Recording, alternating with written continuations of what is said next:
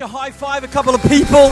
Tell them how amazing they are while you're celebrating. Give it up for the band. So cool.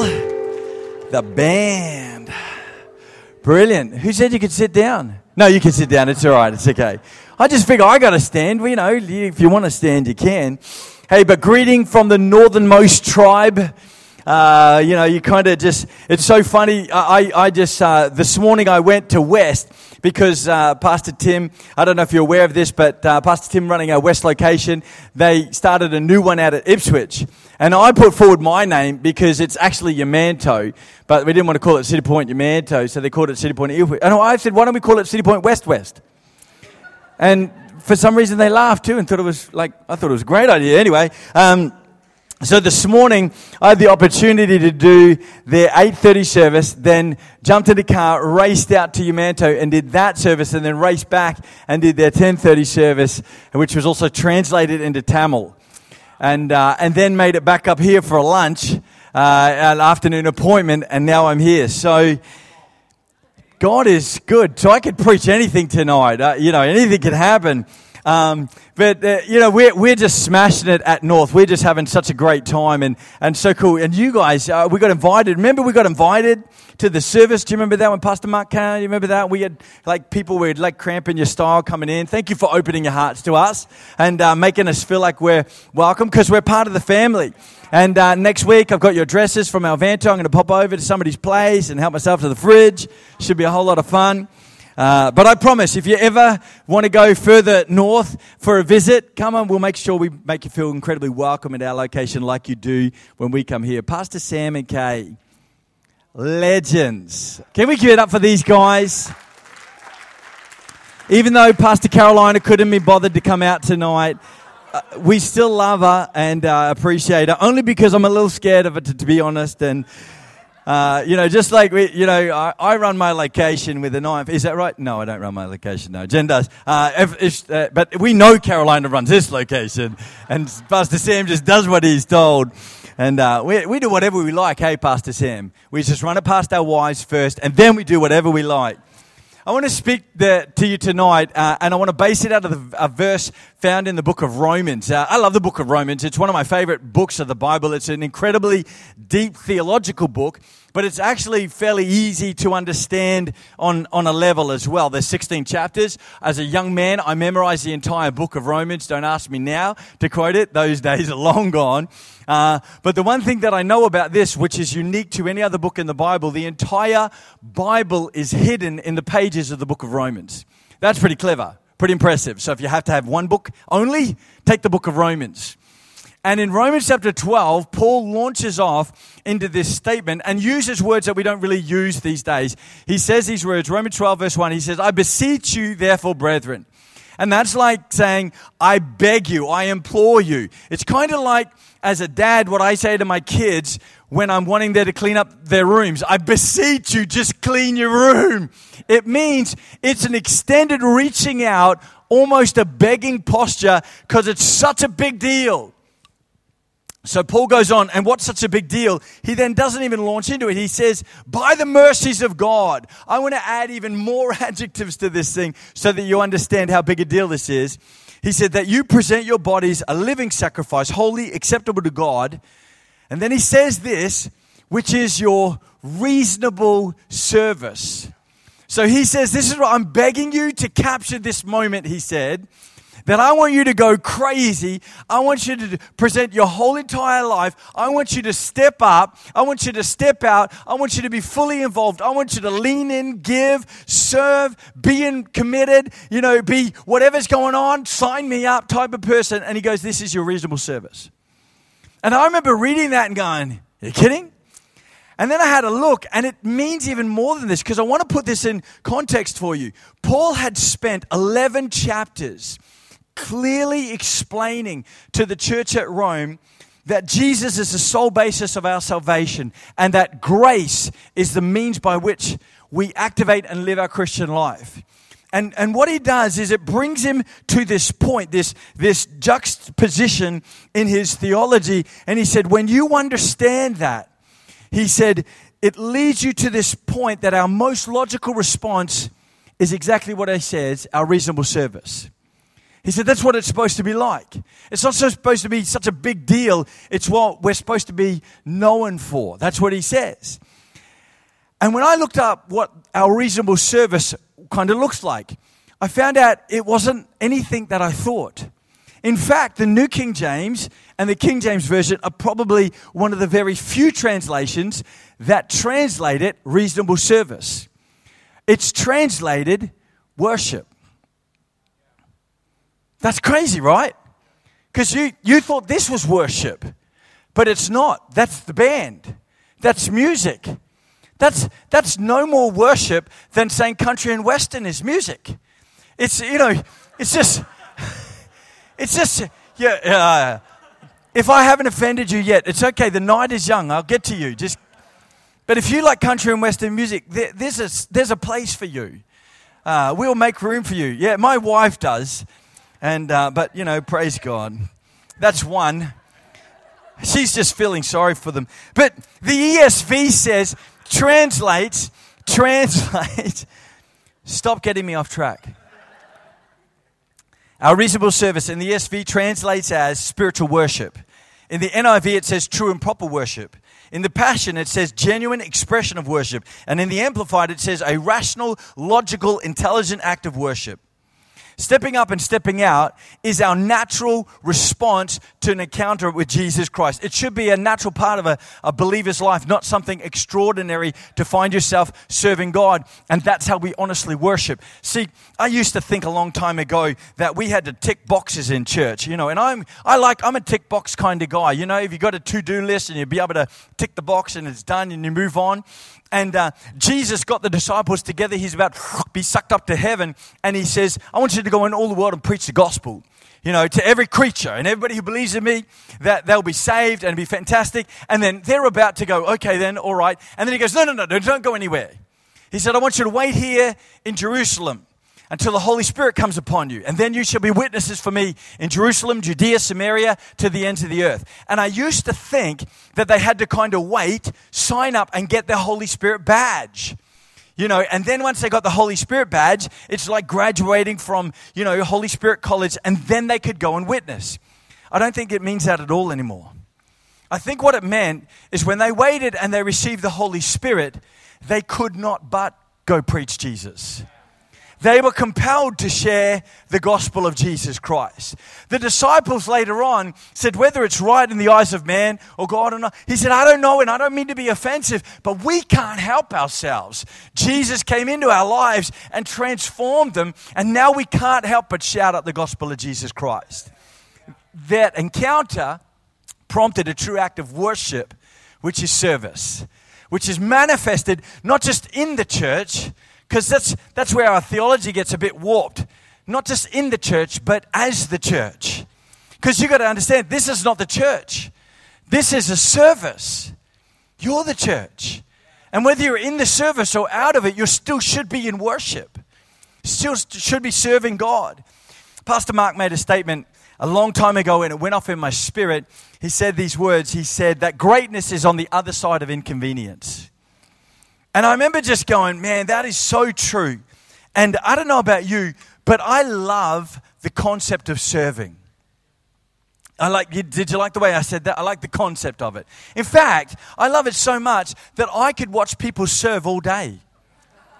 You know, and I feel really gifted and encouraging people to serve. And then, but oh, you want me to serve? Well, that's inconvenient. and so, you know, for a lot of us, we're kind of like, I'm behind the past, the vision of Pastor Sam. This is a great vision, Pastor Sam. Yes, we need to change the world. We need to get a prayer meeting. We should start a prayer meeting. Let's start a prayer meeting. And Pastor Sam said, Would you come? Oh, oh well, you know, the Olympics are on. And then the other Olympics, you know, the games are on. It's, oh, well, it's inconvenient. But greatness is on the other side of inconvenience. And so today I want to speak on the subject of inconvenient opportunities. Inconvenient opportunities. Martin Luther King Jr. said this Everybody can be great because anybody can serve. You don't have to have a college degree to serve. You don't have to make your subject and verb agree to serve. You only need a heart full of grace and a soul generated by love. There's a story in John where Jesus is having his Last Supper with the disciples. And it's a really incredibly poignant moment. And he is thinking about something that he could leave them in a leadership level that they're going to be able to carry in because these guys are going to be the, the establishment and the leaders of the church that is burnt, so, birthed from that moment. And so it is a massive deal for him. And he's going, I need to give them such a phenomenal lesson. And so when he turns up, he, he takes off his robes, eh, which designated him as the rabbi, and he laid them on his chair over here. And he went to the corner and he picked up a apron of a servant. Not just any servant, but it was the worst job you could possibly imagine. And this, it was in the corner because it hadn't been washed. It was probably a little bit smelly and sweaty, and he put it on. He could feel it squelching. Oh, it's warm and slippery. And then he grabs a bucket and he proceeds without saying anything to wash the disciples' feet. Now, I've seen this enacted in our day and age. If you've been around Christianity for a little while, maybe you've even been a victim, I mean, a participant in having your feet washed. And it's incredibly beautiful and symbolic because most people have already gone out and got a pedicure. And then the, the person will come along and they'll drip a little bit of water and dab it and they'll move on. Nice, wash your feet. I'm such a servant. That's not what Jesus did. He got up to the first guy and remember, they used open sandals, and that guy, as, on his way in, he wasn't aware that Jesus was going to do that, so he didn't get his nails done or his feet done, and he had stepped in some dog things. And it was a big dog. I mean, it was a big dog, and he felt like he had covered most of the dog thing, and it is in between his toes. And Jesus is there cleaning it out. And then he gets to Peter, and you know why Peter was, Lord, Lord you're not going to wash me? It's not because he was like, that doesn't seem right. It's because Peter had an ingrown toenail, and there was something growing out the side of his foot a little bit of toe jam that had been there, and it might have been like a boil. And as Jesus began to wash it, it burst. And, and you're sitting there, if you're visualistic, that is so cool because I'm not. and that's why I do it. But I want you to be disgusted because that's what it was like. It was not symbolic serving, it was real, it was dirty. It was not super, you know, aren't I a great leader? Watch me serve for five minutes. He actually cleaned their feet. And he goes on to say, he said, Most assuredly I say to you, a servant is not greater than his master, nor is he who sent greater than he who sent him. If you know these things, blessed are you if you do them. He said, It's not about what you know, it's about what you do. Don't tell me how to serve. Don't, don't tell me the symbolism of it. He said, I want you to understand that in the kingdom of God, greatness is always on the other side of inconvenience. And you don't serve your way out of serving. That the longer you're in it, the longer you just locate yourself. Paul's transition. Do you remember Paul the Apostle? I love reading the uh, letters that he wrote in their chronological order. So the first was the book of Galatians. And he launches out that I am a great apostle who had Jesus kind of come to him personally, and everybody else is. And then, oh, foolish, you know, Galatians, remember who has bewitched you? And even if another apostle says something, I'm the apostle. And he starts off, and he's like one of the apostles. By the time he goes through these letters, he goes from being one of the great apostles to being the chief of sinners. And he understood about grace. So don't tell me he didn't, he wasn't under the law and feeling sorry for himself, but he had the heart of a servant. And he understood that you don't serve your way out of serving, but he, he knew in the midst of having this kind of a heart, he would connect with something so magnificent, but it was hidden in the mundane. So today, let me give you three points. What you think is the purpose is often not the purpose. Matthew, uh, Matthew, Proverbs chapter 16, verse 9 says these words that a man's heart plans his way, but the Lord directs his steps. It's a really, really clever verse in the Hebrew. And Hebrew, you may not know, but they not only write it with all the letters and things like that, it's written in pictures. And it's a picture of a tapestry that you kind of design. And the master weaver will come through with like a gold thread, and he'll just start weaving it through the picture that's being created there. And when you step back, then the picture begins to take clarity and shape and has dimension and depth. And that's what God says. I get it. You got your great plan. I love your plan, Rick. And every single individual step of that, I will weave my will through those things if you allow me to. Because we think we know the purpose, but God has a deeper purpose. Many years ago, I had a phone call when I was working down at Brisbane, and I think it was mostly because at the time I was involved in business and in ministry. And a guy in our church rang us up and he said, Hey, can we catch up, Rick? I just, I need some help uh, with just getting some balance in my world. And I go, well, what do you mean? And, and he said, well, you know, he said, I'm, I'm, I'm doing stuff in the, in, and serving on Sunday and all this time at church, and I've got to balance my work, and I've got a family and, and my wife, and I'm just trying to create a good balance here. And I said, okay, sure, we'll catch up. And I booked it, and it was inconvenient, right? But I thought, no, no, that's great. And so, you know what I did? I, I got to confess this to you. I didn't confess it anywhere else, but I felt like, you know, you guys love me and you'll give me some grace. Uh, I printed off Sam. Uh, time management principles. I printed off ordering your day stuff. I had all these notes ready to go. And I'll never forget, I sat down at Rivers and I had all my notes and I started with my introduction speech. So good that we could come out today. I'm here to help you.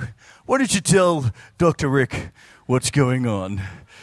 And so he began to share, and in my lightning fast mind began to kick in within half an hour as he let me know, and I realized it was not about the purpose that he called me to do. He was about to get divorced. His wife had actually already left him, and they were separated at the time. And he thought if he could get balance in his life, it might attract his wife back and somehow save it. So, what was inconvenient, a half hour, hour meeting with him, turned into a decision in that moment that took me weeks and months to walk through with that couple with. And it was inconvenient. But just a couple of weeks ago, remember we had the young adult conference? So I found myself down there and they tried to hide me out the back room, but that didn't work because you can't keep a good bald man down. So I'm wandering around getting into trouble. Guess who I ran into? That man serving in the house, married to the same wife, kids in the house. Woo! Because the purpose, see the purpose that I did I pull those things out of my bag? I threw them out in the bin. I felt so ashamed. I said, The purpose is not the purpose, Lord. We, we gotta we gotta understand this that sometimes you think you're all geared up for the purpose, and God goes, No, no, no, there's so much more. Jesus knew why he came to earth. He said these words He said, I only do what my Father told me to do. He had three and a half years ministry. He was incredibly focused. Miracles would be happening, things would be going on, and he would say to the guys, We've got to go to the next town. Can't camp out. I've got three and a half years. Let me set the scene. He's absolutely flogged. The security detail come, take him away. He's having a bubble bath and he's sitting in there just, you know, drinking his non-alcoholic maison. And, uh, and then outside he could hear this woman nag, nag, nagging at the door. And he's like, what the heck is going on? And worse, he finds out it's not somebody he's called to do. It's not part of his purpose. Let me read the story to you found in Mark chapter 7. A woman whose young daughter had an unclean spirit heard about him. She came and fell at his feet. The woman was a Greek, a Syrophoenician by birth, and she kept asking him, which translates nagged him to death, to cast a demon out of his daughter.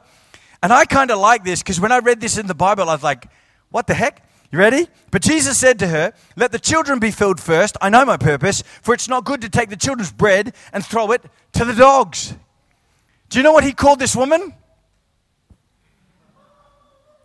If that happened in church today, it's not that you would be offended. You would sue us.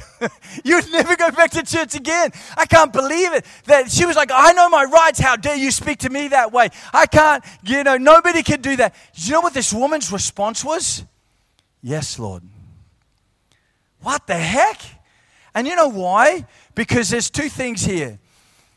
It wasn't about her being, you know, feeling good about herself. She was not there to serve herself, she was there to serve her daughter.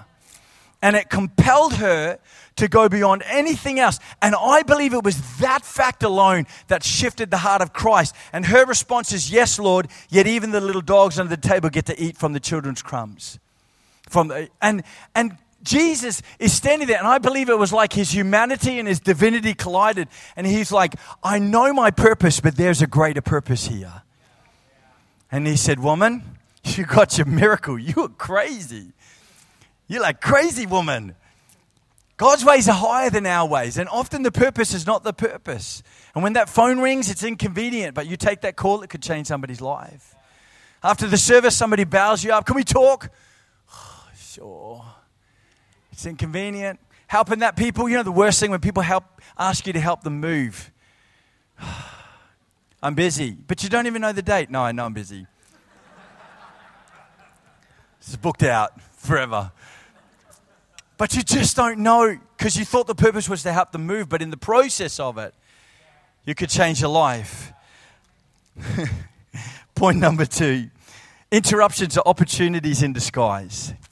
Have you ever looked through the gospel and picked up how many times Jesus was on the way to, and there was an interruption and a miracle? And it was just like every, I mean, every single time, it just, he's on the way, he's in the middle of this, and we, and we sometimes get so busy in our life, we forget to slow down and just go, hold on, that interruption could be an opportunity in disguise. And uh, Pastor Sam just spoke about this that the disciples, in the setting of feeding the 5,000, I've got this all figured out, Pastor Sam. They came to Jesus and they said, Jesus, you need to send the people away. They didn't care about the people. Guess who were hungry? The disciples were hungry. And you know, when the Bible puts it in this picture, they paint it really, really clearly. The disciples were hungry, and so they said, Hey, Jesus, you know, we just want to help you and just need to send these people away. We didn't get the food vans in in time, and uh, so they just need to go down to town. And by the way, when they go, we're going to get, because so, they were getting hungry. And then the Bible says there's 5,000 men there, 5,000 hangry men if you don't know what hangry is, it's angry and hungry together. That's how man rolls. And it wasn't women because women are too nice to do that. Women are go, yes, I'm hungry, but I'll wait. Men are like, I'm going to eat something. And they're looking at the little children and just, you know. And there's a little boy there and he's thinking that. They're looking at me. And he's hearing, he's hearing the disciples talk about this. He's close enough and he goes, Yeah, you're right, I am a bit hungry too. And he pops open his lunchbox and he's going, Wow, I got some, you know, like a fish, I can make a fish sandwich, that's cool. And he's about to take a bite. And I believe the same thing. Something went off in his heart. And I love this. Listen, he was close enough to see the need. And he must have thought, like you and I would, this is not going to meet the need of 5,000.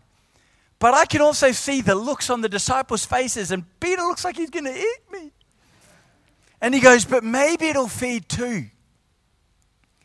And he goes, I know it's not much, but it's all I have. And Philip takes it, and let me tell you the story. In uh, John 6, 9, 11 to 12, he said, There's a lad here, said Philip, who has five barley loaves, two small fish, but what are they among so many?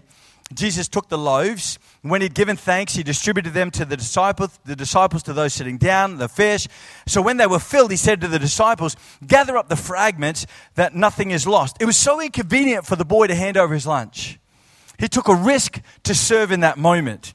But Jesus made use of the mundane, something so simple as a boy's lunch, and the mundane became magnificent and a miracle in the hands of Jesus Christ. And the disciples had no idea what was going on the whole time this was taking place. They had no idea the opportunity before them. And they even said, Well, we've got this, but what is this in the, in the light of such a great need? They said it was like a tiny drop in the ocean. Mother Teresa wrote this. She said, Prayer in action is love, and love in action is service. Try to give unconditionally whatever a person needs in the moment. The point is to do something, however small, and show you care through your actions by giving your time. We're all God's children, so it's important to share His gifts. Don't worry about why the problems exist in the world, just respond to people's needs. We feel what we're doing is just a drop in the ocean, but the ocean would be less without that drop. And then the result of it, a kid who gave his one lunchbox away goes home with 12 baskets filled with food because the Bible says that it's more blessed to give than receive. So, in other words, when you give out like that, you set yourself up for the blessing and the favor of God. When you're generous in your serving, even taking the tiny little bit that you have, You just give that, and Jesus pours out the blessing. Point number three, as we wrap up changing your plans could change your life. Changing your plans could change your life. And this is, this is a great story. Perhaps you've read the story in the Bible of the fall of Jericho. And uh, this is a city that Joshua was called in to attack. And the walls of the city were so big and thick that they used to have chariot races on top of it. I mean, this thing is huge. It was like a, an ancient wonder. And um, the story that we read about, uh, the taking of Jericho, actually started back a few chapters in chapter 2. Joshua sent two little known people called Dan and Jared um, into Jericho. And so, and Joshua went by another name. His mother gave him a name Samuel. And, uh, but, you know, for the sake of the story. So, Pastor Sam sent Jared and Dan into Jericho to spy out the land. And they kind of hit the land and they're in the city and they're kind of looking a bit out of place. And so they're kind of just trying to work out if there's a way and a strategy to take the city. And they're counting the man one, two, three, four, five, six, seven, eight. And then all of a sudden, uh, they're met by a woman because a woman's noticed that they look a bit different. You know, they come from out of town, they look kind of different. And, um, and so they kind of get together with this woman and she goes, Hey, come back to my place, guys. And they're like, Okay, sure. Then they get back to their place and they text Pastor Sam. Pastor Sam, we're in the city. And they're like, Fantastic. How's it going? Brilliant. Well, where, where are you staying? At a brothel.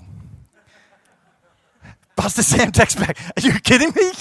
What the heck? No, no, she's a really nice lady. What? Now, you read this story, and it's, you know, nobody would make this up. This is in the Bible. And this lady takes him in. Now, what you don't understand is, let me, let me help you understand this. She's a lady who's working in a job. It's not a great job, but it's a job, and there's no Centrelink. She sees these guys come in and she knows and picks up very quickly that they're Israelites. So she takes the biggest risk of her life and invites them back to her place. A couple of things just for those who want to know she wasn't going to get paid, she wasn't going to get any more business that day. People saw her take them into her house, and the authorities came by to follow the story up.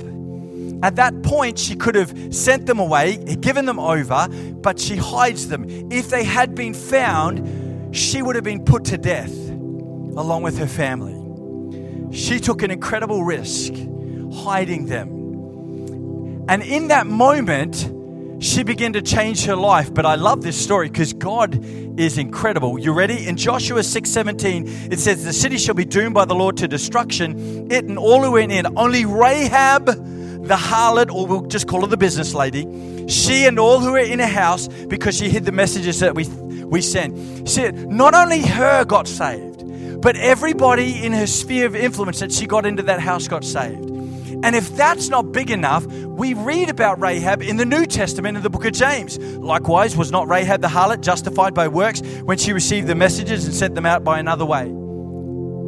Consider this not only her life changed, not only her sphere of influence changed, but this lady called Rahab the harlot becomes part of the lineage of Jesus Christ himself written into the annals of history forever because she was willing to change something. And it changed the destination. It changed the course of her legacy and her whole family line, written into the line of Jesus Christ. I want to tell you tonight it doesn't matter where you start, it just matters that you do start, that you look for that serve opportunity. It might be something so little, but, but Pastor Sam, I can only give an hour in a, a whole week. I don't know what I can do. We'll find you something. We'll take that hour. Pastor Sam, I, I got like a five minute thing. I'll give you a person to call. Can you call somebody? Yeah, sure. I don't mind doing that. Great, then call them. Why don't, why don't you just have coffee with them? Oh, I don't like to have coffee with that person. Well, great. Have a soy latte. Do something. Go crazy and find it because the, the, the, the realization is that's what my worship looks like. That's how I worship God. That's he. He kind of goes. He. I, I, like the music. It's great. But it, Jesus gets excited when we when we worship like that in our everyday. What you've got to realize is that you're strategically placed to make a difference, to influence for good and for God. See, you thought you were where you were just by accident or by your choices or your decisions that you made. How little do you know? Because a man's heart plans his way, but the Lord directs his step. And as you walk through life, you brush up against moments of destiny. And our job is to recognize those moments and make the most of them as we close our eyes and bow our heads in this place. Lord Jesus, Lord Jesus, can we have a heart to serve? A reasonable service. It's our worship, what it looks like. Man, I, I thought worship was like singing. Nah, worship is messy. It's cleaning up. It's serving in the kids department, helping out with the youth, doing some meals, making some phone calls, starting a life group. However, just maybe it's just even leaning over the back fence and talking to that neighbor. Worship looks a lot like standing in the line at the groceries and feeling a compulsion to talk to that person in front of behind you.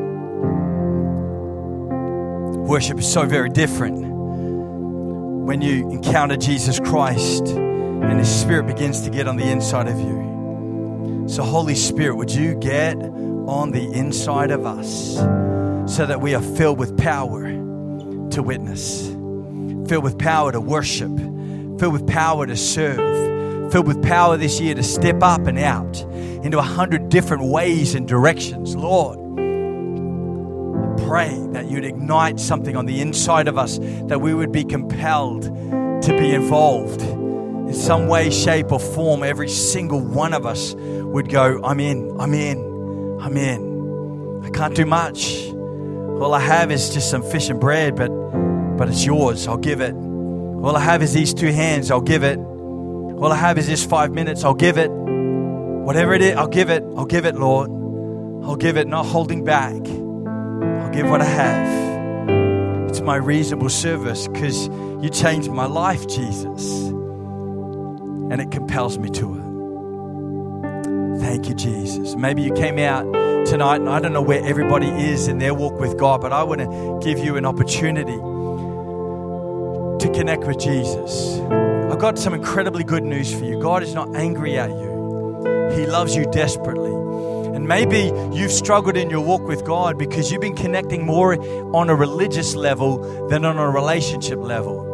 And, and I can't spend a lot of time with you tonight, but I can do an introduction and introduce you to Jesus Christ. And the one thing I can promise you that if you make a decision to accept Jesus Christ as your Lord and your Savior, Jesus will come and His Spirit will fill your life and He will help connect you to the Father. And for maybe the very first time in your life, though in your natural you may never have felt like you're enough, suddenly it won't be about whether you're enough, He'll be enough. And as His grace fills your life, so shall an assurance fill you. And you'll go, I am loved. I'm accepted. God has a plan. God has a purpose for my life. I don't want to be away from that. This should be the most exciting days of my life. And it starts with that decision tonight. So, nobody else looking around, just between you, me, and God, I would love to pray with you right where you're sitting. If God has been speaking to you, you're making that decision for the first time, maybe for the tenth time, maybe even more. I'm coming back to Jesus, or for the very first time. I'd love you to lift your hand up. I'll see it, and you can put it down. I don't want to miss this opportunity tonight. God has been speaking to you and challenging you, and you're making that decision tonight. As I look across this auditorium right now, I don't want to miss you. Thank you, Jesus. Brilliant. We are God loving people. God bless you, darling, up the back there. So cool. I see that hand. That's great. It's great.